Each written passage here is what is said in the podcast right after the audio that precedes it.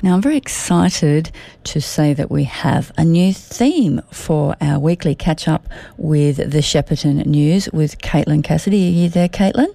Yes, I'm here. I'm, I, you know, the smooth way to do it would be to play the theme and then bring you straight on. But so excited to preview the, the, the new theme, so I'm going to play it now, and then we will have a chat to you about what's been going on in the news this week. So here goes. Can't wait to hear it. It's now time for the week that was with Caitlin Cassidy from the Shepparton News. That has gravitas, doesn't it, Caitlin? It does. Thank you very much to our operations manager Jason Welsh for voicing that. So the week that was, it's uh, it's been an interesting week um, on the back of things opening up a little bit. yeah, we've seen the further easing of restrictions from today, actually, which is exciting. Um, but of course, still shut off to Melbourne for another little while.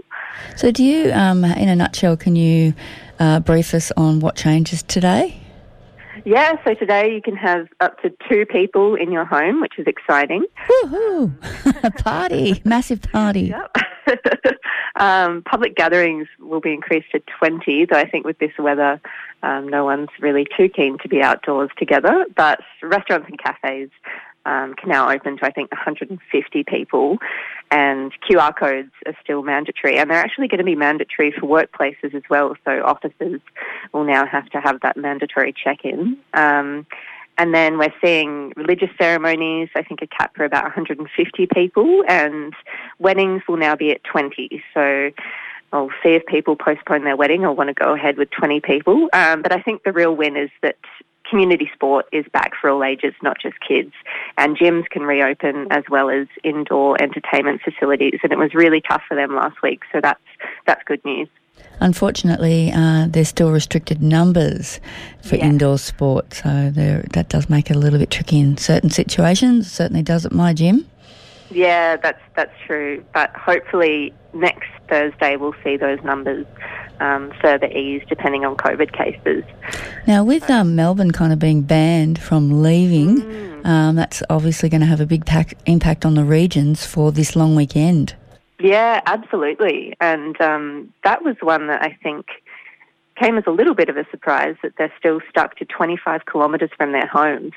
Um, so there was even talk of actually changing the Monday, the long weekend um, public holiday, to a different date. But eventually they just decided that was a pretty ridiculous thing to do and are going ahead with it. But I think it will be tough for some um, providers going into the long weekend not having that Melbourne boom. Thinking about all the people up on the border, like, you know, Yeah. your Moamas and Echukas, even though they may be in New South Wales, they rely so much on that Melbourne um, influx. So, yeah. Absolutely. And the ski season as well. Not to mention the ski season. yeah. I, I've been trying to get my family interested in actually going to the snow this weekend because I reckon it would be a great, a great time to be at the opening weekend because Absolutely. it would be, um, you know, you think things would be a bit cheaper and less crowded, but I'm not getting very much enthusiasm. I'm afraid. I can't imagine why. Perfect Well, weekend to do it. yeah, Go on your own. maybe I need to. Maybe I need to. what else has been happening, uh, Caitlin?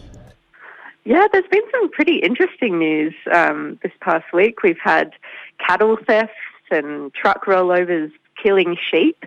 Um, but I think some really nice news going into the weekend is the Shepparton Winter Shelter has kicked off, which is lovely, and they've really seen um, an amazing impact for that. For that, in the, even even the first two days has been incredible. So that's lovely news.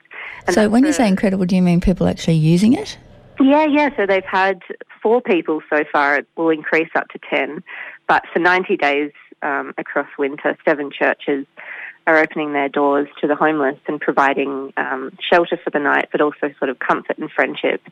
And it's been really an amazing impact for volunteers as well who've been enjoying it. Makes so much sense, doesn't it? Yeah, absolutely. And I mean, they're these- even hoping to extend it beyond winter. Um, Yeah. really, yeah, really just encourage um, people to join and come in and just have a place to stay. And then after that, they're hoping to sort of encourage them to um, see service providers and further integrate into the community. So that's a lovely story. Now, I'm no religious person, but I do know that there was someone called Jesus Christ who lived once, according to the history books. And it just seems his, his example, apparently, according to the Bible, uh, is very much, you know, putting a roof over the, the heads of those that need it. So it just it just seems almost crazy to have had those lovely churches locked up when there are people out in the community freezing. So Yeah. hats off to the churches. I think uh, JC would approve. Absolutely, and I mean the weather has been pretty crazy um, over the past couple of days, so it's great that they've been able to get off with COVID restrictions. Absolutely. I mean, not only being cold but wet as well. You wouldn't wish that on anybody, would you? No, absolutely not. What else has been taking your interest, Caitlin? Um, well, one story that uh, has come out today that has been quite um, a touching story has been a little baby boy in Kyabram who was diagnosed with Lowe syndrome, um, which is a very, very rare disease um, and a difficult one with a life expectancy of about 35 years. But this couple have been raising money for the Royal Children's Hospital and they've raised over $7,000 um, in just three weeks. So that's a, another lovely community story of people digging deep. Um, but I think uh, another story coming into this weekend is, of course, the Shepparton Festival, which was meant to kick off tonight with a big opening night, which they've unfortunately had to postpone. But they are still going ahead with some COVID restrictions in place. So I'd encourage anyone to get out there and have a look for the art installations um, that have been installed around the city this morning. Absolutely. I mean, it must be so hard for the organisers. So let's get behind them. And this is the 25th year of the Shepparton Festival Yeah. as well. So that is a real achievement. So, yeah, we need to, if we don't support these things, they won't be there in future. Absolutely. And I think um, after the cancellation last year, it's so good that they've finally been able to go ahead this year, even if it does, does look a little different. Yeah. Good point. So, what's on the agenda for you this weekend, Caitlin? Are you working? Uh, I'm not working. Oh, that's working nice. today, but I'm actually heading up to Beechworth. Okay. Getting out into regional Victoria, supporting Yep. regional Victoria. Well, Beechworth is a lovely spot. So I'm sure you'll be enjoying the good food and possibly even wine in that region. Lovely wine, lovely reds. I think I'll be sampling a few of those. Yeah, just just uh, just to support the local economy. exactly. You've got to do it. Well, uh, you enjoy your long weekend, and thank you very much for your time this morning. I hope you're um, you're excited with your new theme, I am. I love the theme. and we would hope to talk to you next week, Caitlin. Talk to you then. Thanks, Terri. Thanks very much.